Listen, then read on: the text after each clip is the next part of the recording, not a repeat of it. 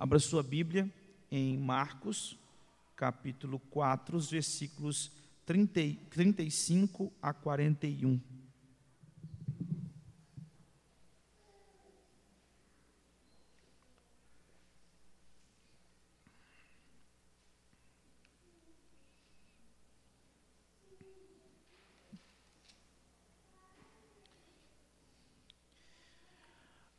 Marcos, capítulo 4, os versículos 35 a 41.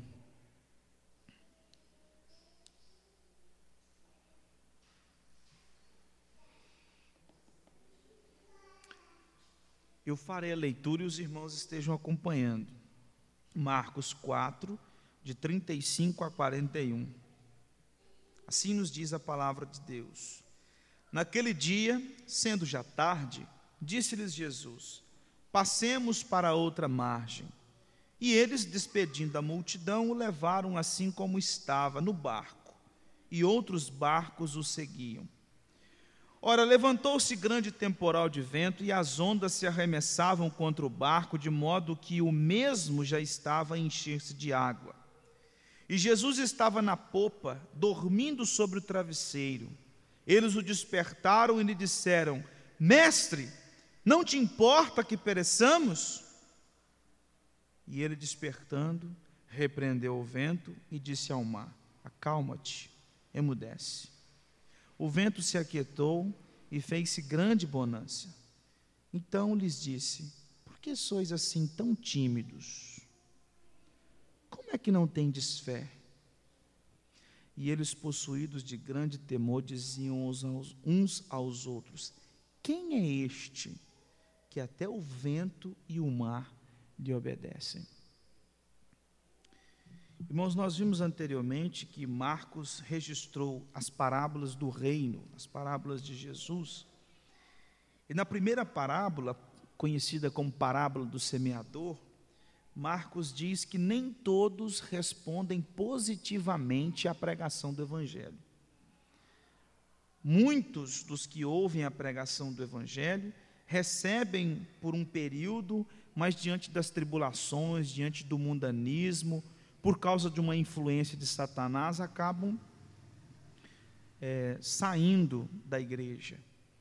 Mas há um grupo que recebe essa palavra, que ah, recebe com fé e que dá frutos, demonstrando então que houve uma transformação.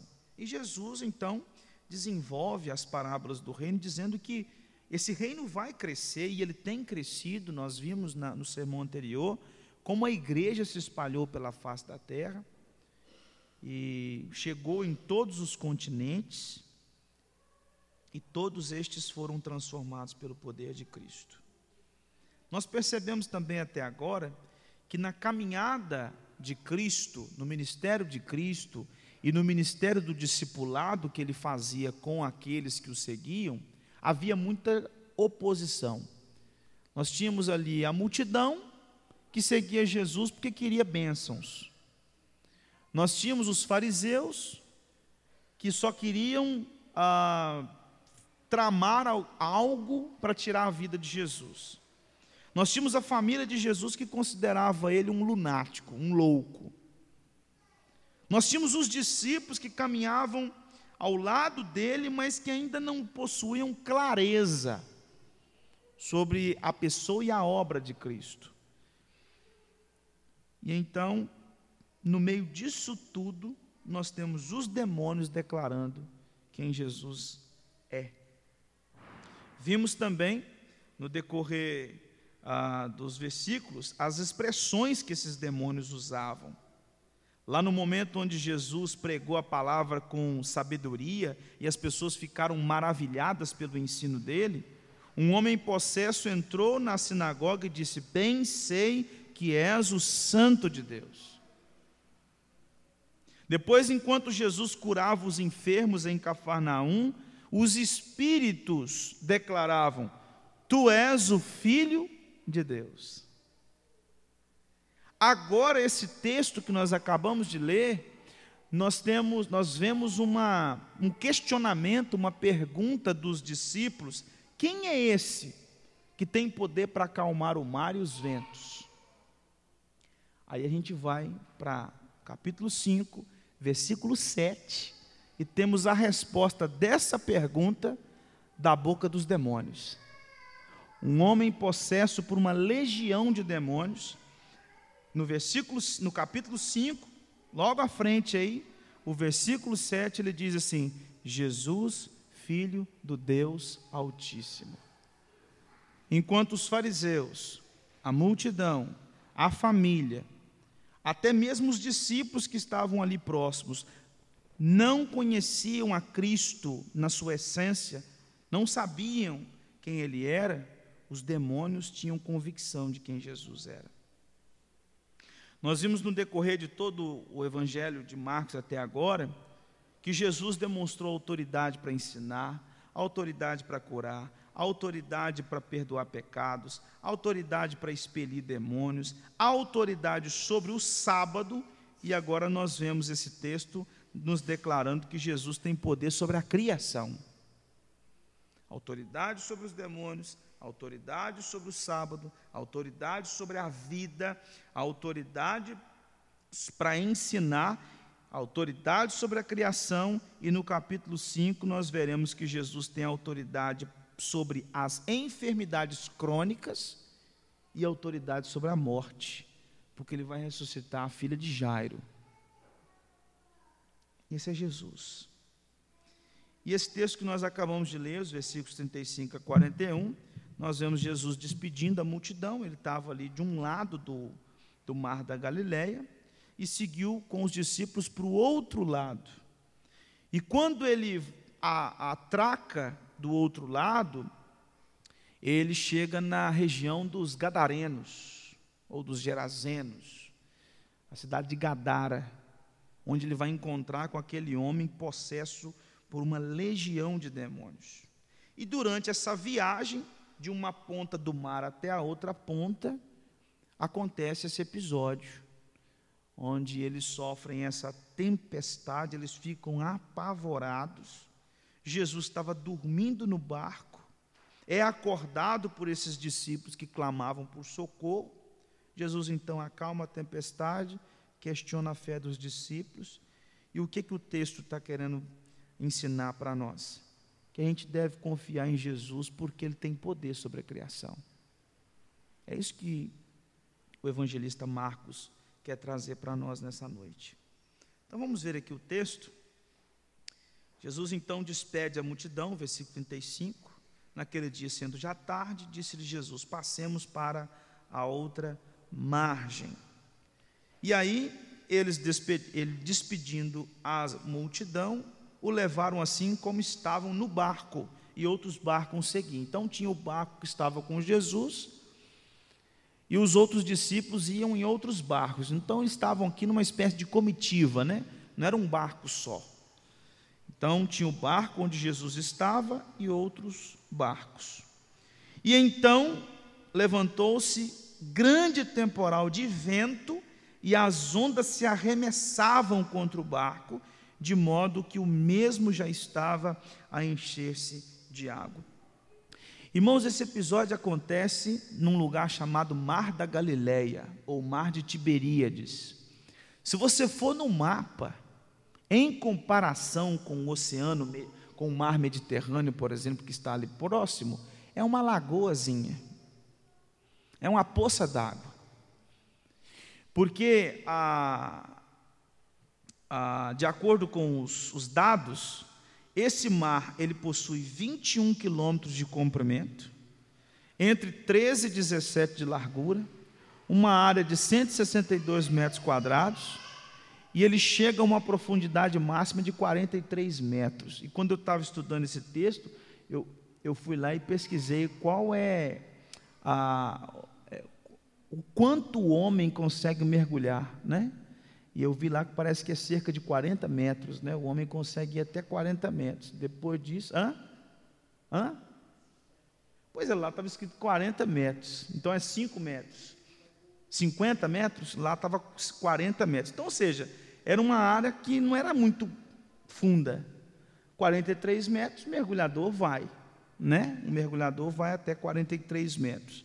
Então não era tão fundo assim aquele mar. E também não era grande. Em comparação com o mar Mediterrâneo, se você pegar o mapa, se você for lá para o Google, entrar no mapa e procurar essa região, você vai encontrar uma pocinha desse tamanho assim. Aí você tem que ir abrindo o zoom para descobrir onde aconteceu isso. Então eles não estavam num mar aberto. Eles não saíram aqui na praia de Taparica aqui e estava lá em alto mar. Não, não era, não é isso que está acontecendo aqui. Eles estão num lugar chamado Mar da Galileia, mas que também era chamado de lago, Lago da Galileia. Então era uma região.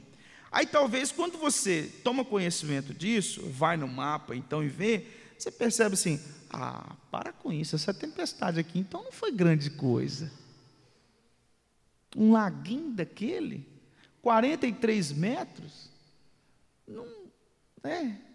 E outra coisa, 13 quilômetros, entre 13 e 17 quilômetros de largura, ah, dá para ir a nado. não é uma coisa tão grande assim, né? Mas aí, quando você vai compreender as características daquele mar, eu fiz uma pesquisa e ele diz assim que apesar do mar da Galileia ele ser pequeno em comparação aos oceanos, a localização dele dificulta a, as condições dele, porque ele, é, ele está situado numa região montanhosa, as colinas ao redor contribuem para condições climáticas extremamente instáveis, e por isso as tempestades são mais intensas. Há muitos ventos fortes, ondas agitadas, mudança rápida das condições e chuvas intensas. Tudo isso se torna um perigo para a navegação. As tempestades podem apresentar um perigo real para as embarcações que estão no lago. Por isso que os barcos pequenos e frágeis, eles podem ser danificados facilmente e por isso que pescadores e marinheiros que operam no mar, eles precisam ficar atentos ao clima, porque não é um lugar assim tão simples, apesar do tamanho. E aí, volte a dois mil anos atrás. Há dois mil anos atrás, nós não tínhamos navios como nós temos atracando aqui no Porto de Vitória. Há dois mil anos atrás, nós tínhamos embarcações muito mais frágeis do que nós temos hoje, né? E outra coisa também que nos chama a atenção quando a gente vai ler o texto, a gente não sabe quem estava no barco onde Jesus estava, mas é muito provável que alguns dos doze, ou os doze, estivessem com Jesus. Porque, como os doze é, são um grupo de discípulos que Jesus separou para treiná-los para o apostolado, é bem provável que eles estivessem com Jesus no barco e os outros barcos, é, nos outros barcos estavam os outros discípulos. E aí, quando você vai para o relato dos evangelhos, alguns desses discípulos eram pescadores. Então, eles estavam acostumados com o mar. Eles estavam acostumados em entrar para o mar e principalmente para o mar da Galileia para pescar. Então eles tinham experiência não só com o mar, mas possivelmente eles tinham experiência com tempestade. Ao que parece, ou eles estavam extremamente apavorados e isso acontecia toda vez, ou essa tempestade foi fora do comum do que eles estavam acostumados. Porque quando começa a tempestade, eles ficam extremamente apavorados, ao ponto de dizer, conforme o versículo 38 aqui, ó, mestre, o senhor não se importa com a gente? O senhor está dormindo. Ventos fortes, ondas agitadas, e o senhor continua dormindo. O Senhor não se preocupa conosco? É interessante porque eles tinham uma fragilidade para compreender quem era Jesus, sendo que Jesus anteriormente disse: "Olha, as parábolas, elas são proclamadas aos de fora e a explicação é dada aos de dentro. Por isso que eu explico para vocês. O que, que Jesus está falando com isso? Está querendo dizer com isso? Vocês são o meu povo, os meus discípulos. Eu me importo com vocês. Mas na hora da tempestade, o Senhor não se importa com a gente. Só que eles receberam uma explicação de Jesus das parábolas há pouco antes, há, há poucos momentos, do outro lado do mar. E Jesus mostra isso no decorrer dos evangelhos, essa preocupação que ele tinha. E não só isso, será que esses homens não viram o que Jesus fez? Quantos enfermos que ele curou? Quantos, quantas pessoas possessas de espíritos imundos que foram libertadas pelo poder de Cristo? Será que aquele que tem poder sobre a vida e sobre os demônios, não teria a capacidade, o poder de guardá-los no meio daquela tempestade? É claro que tinha. Mas na hora do vendaval, na hora da tempestade, será que o Senhor não se importa com a gente? Será que o Senhor não se importa conosco? Irmãos, Jesus tinha explicado na parábola do semeador, que muitos ouvem a palavra, recebem com alegria, mas aí vem lutas, tribulações, provações, e o que, que eles fazem? Vão embora. Eles não frutificam. Eles ouvem, o eles ouvem a pregação do Evangelho, eles decidem, se, eles decidem por Cristo Jesus, participam de uma classe de catecúmenos, vêm à frente, se batizam, publicam a sua fé, mas na jornada do discipulado, diante das provações, das tribulações, das lutas e das tempestades, o que, que eles fazem? Eles, eles esmorecem, e eles somem, e eles não querem mais saber de Cristo, porque eles chegam nesta conclusão: o Senhor não se importa comigo. O que está acontecendo aqui? Uma demonstração do que Jesus acabou de explicar para eles. Então, esses discípulos estavam passando por um processo de provação, ao mesmo tempo que veriam a glória de Deus pelo fato de Cristo levantar no barco e dizer: Acalma-te, emudece. Veriam que aquele homem tem poder sobre a criação, mas ao mesmo tempo eles passariam por uma tribulação, por uma tempestade, e por isso que Jesus, no versículo 40, diz assim: por que vocês são tão covardes? Como é que vocês não têm fé? A fé de vocês, será que ela é temporária? Ela é passageira?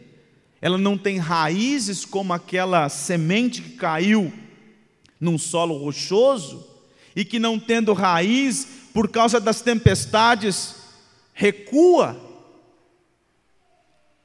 falta com a fé, é incrédulo, não reconhece o meu poder, não reconhece a minha sabedoria, não reconhece a, a, a, a minha capacidade, não reconhece quem eu sou.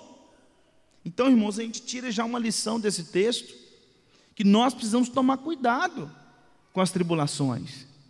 Porque às vezes no olho do furacão a nossa tendência é fazer como os discípulos.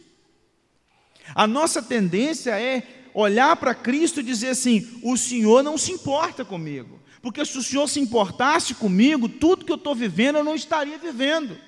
Se o Senhor se importasse comigo, eu não estaria enfermo. Se o Senhor se importasse comigo, a minha família não estaria passando pela situação que nós estamos passando. Se o Senhor se importasse comigo, eu não estaria desempregado. Se o Senhor se importasse comigo, as dificuldades financeiras não estariam sendo vivenciadas pelo meu lar. E aí nós somos conduzidos a uma incredulidade. Ou seja, eu não creio que Deus tem poder para me sustentar. Eu não creio que Deus tem poder para cuidar de mim. Eu não creio que Deus tem poder para cuidar de mim sem emprego, sem uma dispensa recheada. Eu não creio que Deus tem poder para cuidar de mim no meio da dor, no meio do sofrimento. Isso é o que? Incredulidade, falta de fé. Às vezes a gente acha que só porque nós cremos em Deus, cremos em Jesus, a gente nunca vai cair no pecado da incredulidade. Só que basta passar por momentos difíceis que a gente cai nela. O Senhor é bom, mas não é tão bom assim. O Senhor é soberano, mas o Senhor não é tão soberano assim. O Senhor é fiel, mas não é tão fiel assim. O Senhor é poderoso, mas não é tão poderoso assim. Então, cuidado, sonda o seu coração. Sonda o seu coração para que você não caia na incredulidade nos momentos difíceis. O texto também nos ensina a identidade de Cristo. Ele é Deus e ele é homem. Nós temos aqui nesse texto a humanidade e a divindade de Cristo escancaradas aqui para a gente. Primeiro, a humanidade. Jesus estava fazendo o que no barco? Dormindo. Salmo 121, versículo 4 diz assim: Não dormita nem dorme o guarda de Israel. Deus não dorme, mas Jesus dorme, porque Jesus é o Deus homem. Jesus dorme, e ele dorme por quê? Porque estava cansado. Ele tinha pregado há pouco tempo.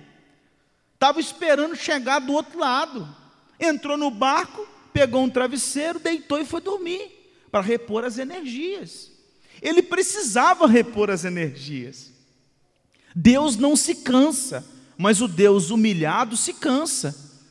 O Deus que se esvaziou da sua glória se cansa. O Deus que esvaziou da sua, glória, da sua glória e se fez carne, ele precisa repor as energias.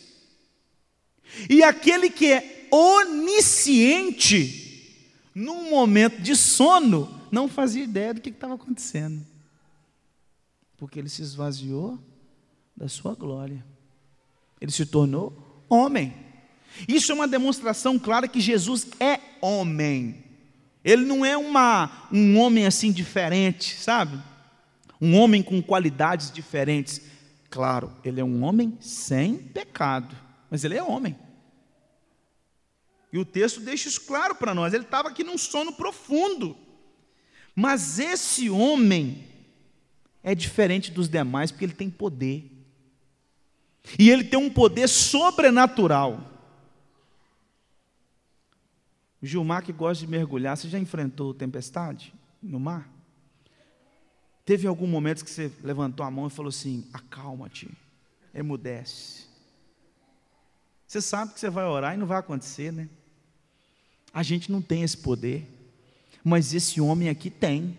Por quê? Porque ele não é só homem, ele é Deus. Ele é aquele que tem poder sobre a criação. Lá em João capítulo 14, versículos 9 a 11, Jesus disse para Filipe assim: Filipe, há tanto tempo estou convosco que não me tens conhecido. Quem me vê a mim, vê o Pai. Como dizes tu, mostra-nos o Pai. Não crês que eu estou no Pai e que o Pai está em mim? As palavras que eu vos digo, não as digo por mim mesmo, mas o Pai que permanece em mim faz as suas obras. Crede-me que estou no Pai e o Pai em mim. Crede ao menos por causa das mesmas obras.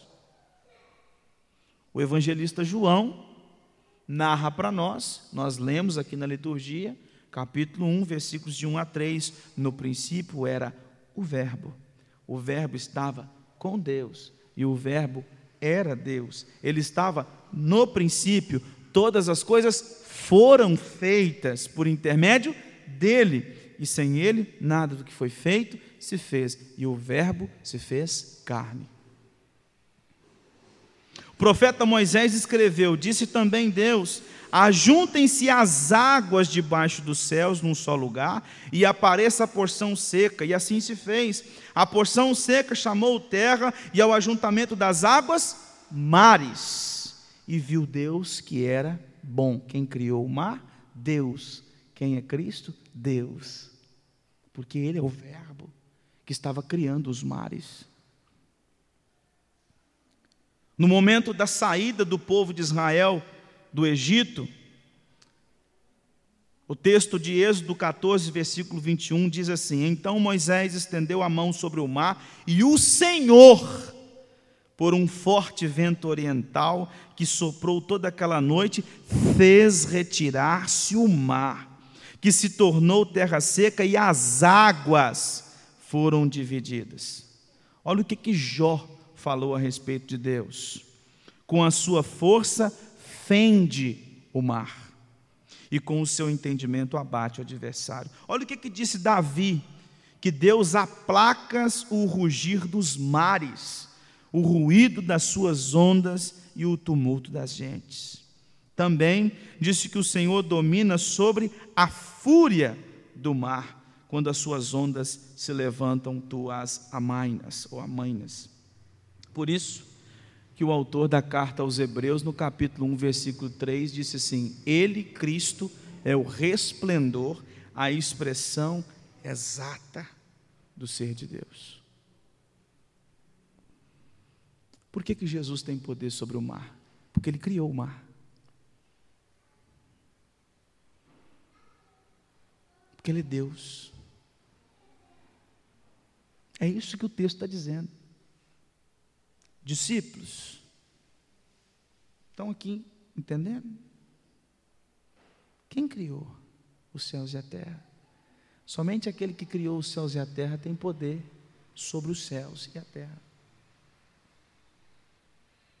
O que que Marcos estava fazendo aqui para os seus leitores iniciais? O Jesus que vocês seguem é Deus. Irmãos, nós não cremos num guru, num mestre qualquer. A gente não é discípulo de um homem aí que a gente encontrou na história. A gente não acredita nas suas teorias, não segue os seus ensinos, assim, aquele momento zen que ele ficou meditando e ele enxergou algumas coisas, etc.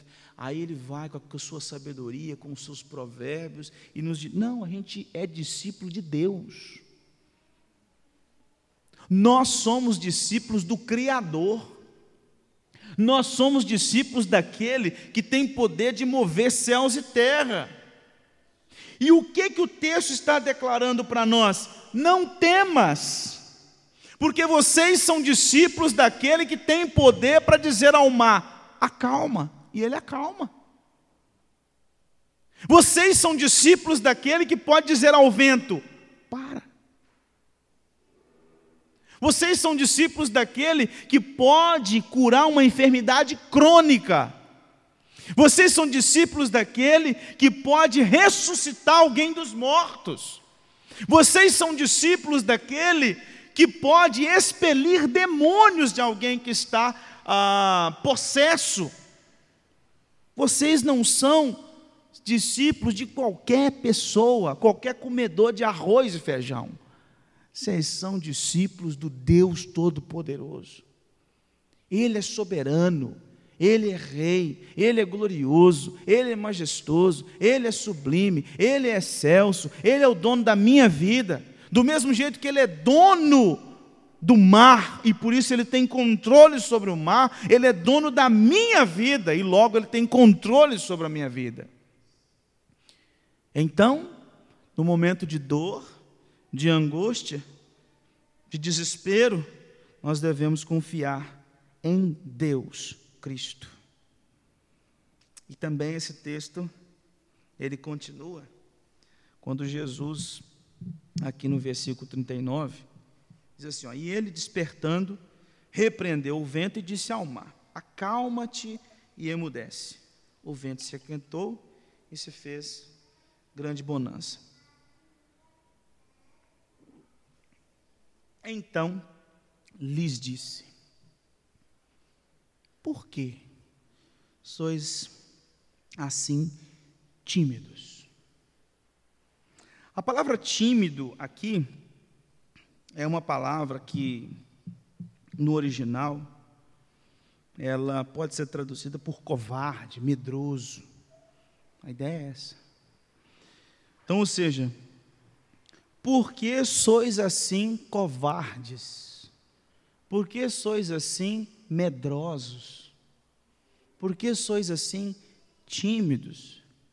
E a mesma palavra aqui foi usada por João no capítulo 21, o versículo 8, quando ele disse assim: Quanto, porém, aos covardes, aos incrédulos, aos abomináveis, aos assassinos, aos impuros, aos feiticeiros, aos idólatras e a todos os mentirosos, a parte que lhes cabe será no lago que arde com fogo e enxofre, a saber, a segunda morte. O lugar dos covardes é no inferno, o lugar dos medrosos é no inferno, o lugar dos tímidos é no inferno. Tímidos, medrosos, covardes que não se arrependeram dos seus pecados e depositaram a sua fé em Cristo. E é incrível como que no decorrer dos evangelhos, Jesus sempre vai repreender os seus discípulos pela sua covardia.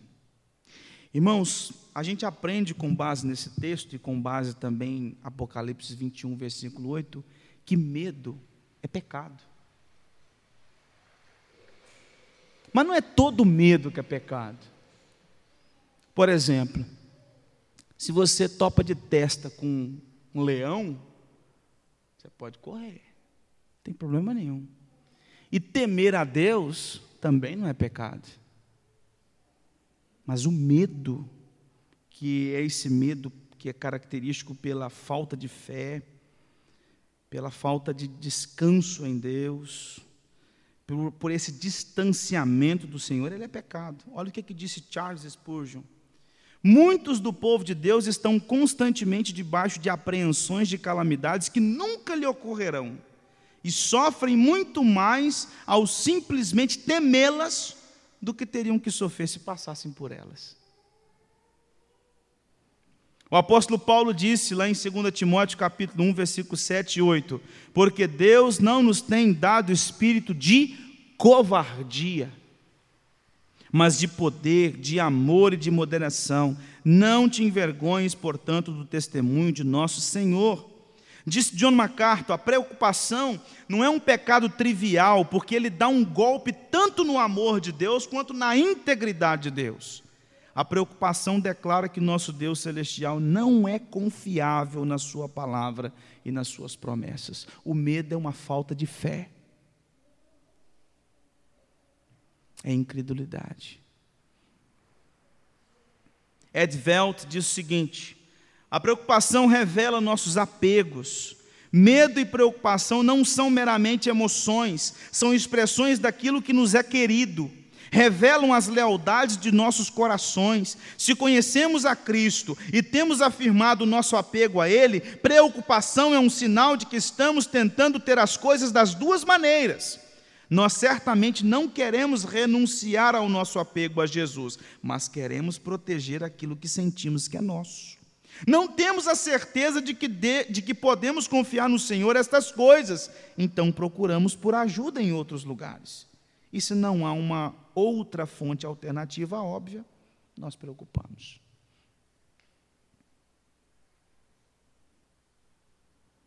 Provérbios 29, versículo 25 diz assim: quem teme ao homem arma ciladas, mas o que confia no Senhor está seguro. Jesus disse em Lucas 12, versículo 4: Digo-vos, pois, amigos meus, não temais os que matam o corpo, e depois disso nada mais podem fazer. Provérbios 3, versículo 25 diz: Não temas o pavor repentino, nem a arremetida dos perversos quando vier. E agora eu queria que você marcasse aí Marcos capítulo 4 e abrisse a sua Bíblia no Salmo 13.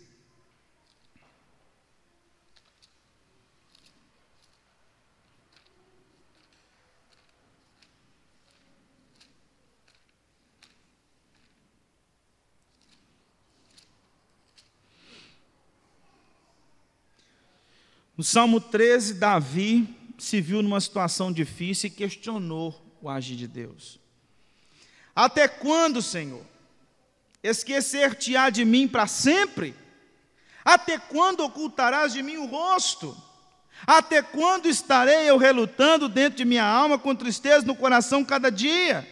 Até quando se erguerá contra mim o meu inimigo? Até quando eu vou viver tudo que eu estou vivendo? Até quando eu vou passar por tudo que eu estou passando? Até quando essa tribulação? Já se passaram uma semana, já se passaram um mês, já se passaram um ano, já se passaram dois, e nada muda. Até quando? Isso não vai acabar, isso não tem um fim?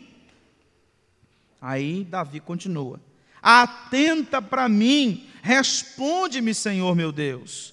Ilumina-me os olhos para que eu não durma o sono da morte, para que não diga o meu inimigo, prevaleci contra ele, e não se regozijem os meus adversários, vindo eu a vacilar. No tocante a mim, confio na tua graça, regozijo o meu coração na tua salvação, cantarei ao Senhor por quanto me tem feito muito bem. O que que Davi faz aqui no Salmo? Reconhecer a misericórdia e a graça de Deus no meio do caos. Está difícil, está complicado, parece que não tem fim, mas eu confio na tua graça. Eu descanso meu coração no Senhor. Eu deposito a minha confiança no Senhor. Agora vai para o Salmo 46, muito conhecido nosso, que inclusive inspirou Lutero para escrever o, o hino Castelo Forte. Olha o que, que diz esse salmo. Salmo 46. Deus é o nosso refúgio e fortaleza, socorro bem presente nas tribulações. Portanto, diante disso, não temeremos, ainda que a terra se transtorne e os montes se abalem no seio dos mares, ainda que as águas tumultuem e espumejem e na sua fúria os montes se estremeçam. Há um rio cujas correntes alegram a cidade de Deus, o santuário das moradas do Altíssimo. Deus está no meio dela, jamais será abalada. Deus ajudará desde antemanhã. Bramam nações, reinos se abalam, ele faz ouvir a sua voz e a terra se dissolve. O Senhor dos exércitos está conosco. O Deus de Jacó é o nosso refúgio. Vinde, contemplai as obras do Senhor, que assolações efetuou na terra. Ele põe termo à guerra até os confins do mundo, quebra o arco e despedaça a lança, queima os carros no fogo. Aquietai-vos e sabei que eu sou Deus. Sou exaltado entre as nações, sou exaltado na terra. O Senhor dos exércitos está conosco. O Deus de Jacó é o nosso refúgio. Então, o que, que Jesus está falando para esses homens? Vocês se esqueceram quem é que está aqui dormindo?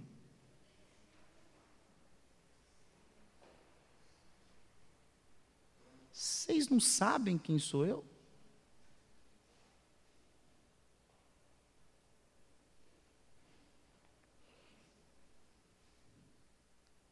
E aí eles fazem o quê? Volta lá para Marcos capítulo 4. E eles possuído de grande temor, esse temor aqui é um temor bom.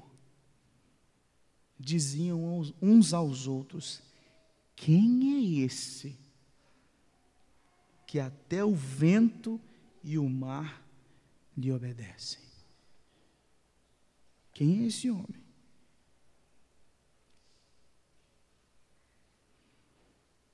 Jesus estava ensinando para aqueles homens o seguinte: olha, eu sou Deus.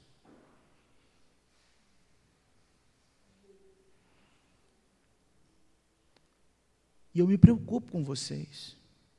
Porque se eu não me preocupasse com vocês, eu não teria explicado as parábolas para vocês.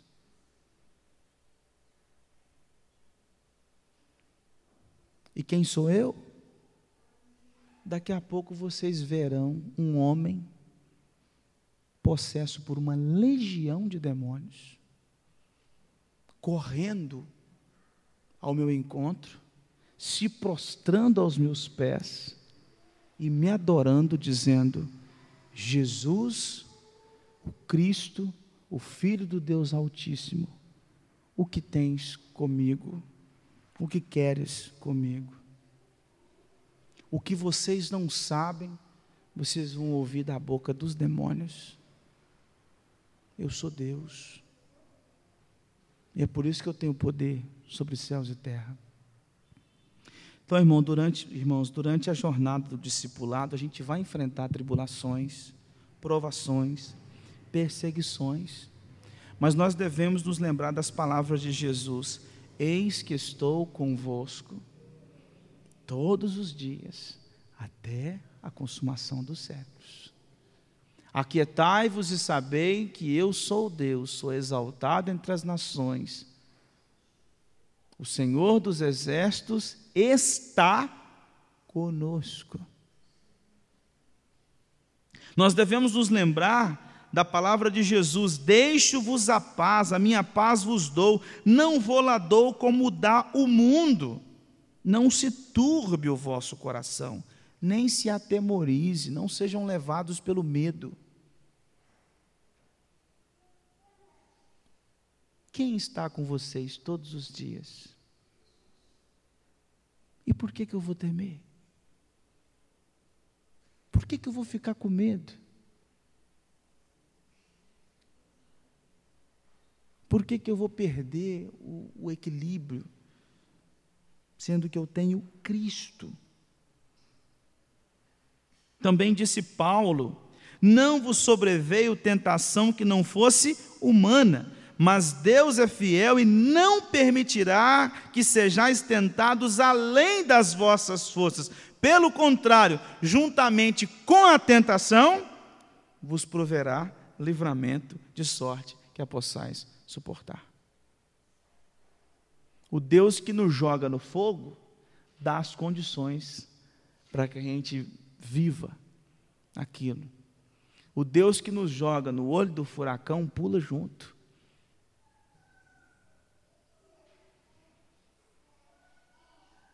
E eu vou temer o quê? Se eu tenho Cristo comigo, eu não preciso de mais nada. Se eu tenho Cristo comigo, eu não preciso de mais nada, absolutamente nada. Então o que, que compete a mim é você olhar para Cristo. Quando a gente não percebe que Cristo, é, essa palavra aqui, é, essa expressão aqui está tão batida, né? Quando a gente esquece que Cristo está no barco, quando a gente se esquece que Jesus está conosco, quando a gente se esquece que Jesus habita em nós, quando a gente se esquece das promessas de Jesus, a gente cai na incredulidade. Aí, quando a gente cai na incredulidade, a gente ou começa a questionar o agir de Deus, ou a gente procura outros meios para tirar o que nós estamos vivendo para acabar com essa angústia e com essa dor que está em nosso coração. E não só isso também, irmãos, ajude outros a olhar para Cristo e não temer. Há muita gente próxima que precisa aprender a olhar para Cristo. Tem gente que está depositando a sua confiança em tantas coisas e pessoas que se esqueceram de olhar para Cristo. Então, nós, como discípulos de Cristo, nós não somente temos que olhar para Cristo, mas ajudar os outros a olhar para Cristo. Muitos é, ficam desanimados na caminhada porque eles tiraram os olhos de Cristo e estão olhando para a tempestade, estão olhando para as circunstâncias, estão olhando para a situação em que estão vivendo, se esqueceram da promessa de Cristo. Mas isso é uma palavra que só faz sentido para quem? Para quem tem Cristo. Então, se você não tem Cristo no seu coração, se você não é uma nova criatura, se você não é redimido, se você não é salvo, se você não nasceu de novo, isso não faz sentido. Você não tem é, em que se segurar. Aí você vai se segurar numa uma série de coisas. Uns vão se segurar na medicina, outros vão se segurar nas ah, direções que o governo está dando, outros vão se segurar nas, na instabilidade financeira da família. Não, eu tenho uma conta boa, independentemente do que eu passar, vai dar certo. Eu estou preparado para isso. Eu me preparei, por isso que eu fiz uma, uma reserva muito boa na minha vida. Então a gente começa a confiar nas coisas. E se esquece de confiar em Deus, em Cristo que está conosco. Então, que nós possamos ajudar os outros a serem reorientados na palavra. Alguns não ouvirão. Vai ter gente que você vai falar com ela, você vai conversar com ela, você vai dizer para ela assim: olha, você precisa olhar para Cristo. Você precisa buscar em Cristo, você precisa descansar em Cristo, você precisa aquietar o seu coração em Cristo Jesus. E o que, que essa pessoa vai falar assim? Cara, toda vez que você fala comigo, você fala a mesma coisa. Tem que ter algo além de Cristo. Ah, meu filho, se você acha que tem que ter algo além de Cristo, você não entendeu que Cristo é suficiente e é soberano. Ou Cristo é tudo na sua vida, ele não é nada. E por isso muitos não vão dar ouvidos ao que a gente fala. Eles vão procurar outros recursos, eles vão abandonar a Cristo, mas há um grupo que vai ouvir, vai se voltar para o pastor, vai, pastor das suas almas, que é Cristo, vai ser reanimado por Cristo, vai reconhecer de fato, eu perdi o foco, eu estou desequilibrado e eu preciso me agarrar de volta em Cristo Jesus. Isso significa que a dor vai sumir? Isso significa que os problemas vão acabar? Isso significa que ele vai parar de chorar? Não. Isso significa que ele está segurando em algo de fato seguro. E que ele encontra forças para vivenciar tudo que ele está precisando de vivenciar. Então, eu gostaria de concluir dizendo que nem sempre Jesus nos livra de tempestades, mas Ele promete estar conosco. Na jornada do discipulado, a gente enfrenta tempestades, que são enfermidades, desemprego, dificuldades familiares e até mesmo a morte. A jornada do discipulado não é um mar de rosas. No dia que você creu em Cristo Jesus, se arrependeu dos seus pecados e passou a segui-lo, Jesus não prometeu para você uma vida tranquila. Pelo contrário, ele disse: No mundo passais por aflições, mas tem de bom ânimo, eu venci o mundo. E nós precisamos nos lembrar que Jesus e Jonas é um paralelo que as Escrituras nos apresentam. Ele diz que ele é maior do que Jonas, ele é o verdadeiro Jonas, lá em Mateus 12, versículo 4. Ou seja, ele é aquele que foi consumido pela tempestade. Vocês lembram da história de Jonas? Jonas estava em alto mar, o que aconteceu? Foi jogado na água, né? se jogou na água por causa da ira de Deus manifestada ali. Quando Jonas se jogou na água, o que, aconteceu com a tempestade? Ela cessou. E qual é a tempestade que Jesus se jogou? A ira de Deus. Por isso que ele disse: Eu sou o verdadeiro Jonas. Quando eu me jogo na tempestade, ou seja, quando eu me jogo debaixo da ira de Deus, a tempestade para vocês acabam. Mas não as tempestades temporais, mas as, as tempestades eternas. Uma vez que Cristo entrou debaixo da tempestade da ira de Deus, da ira justa de Deus, esta ira foi aplacada. E nós, cobertos pelo sangue de Cristo Jesus, não experimentaremos essa tempestade.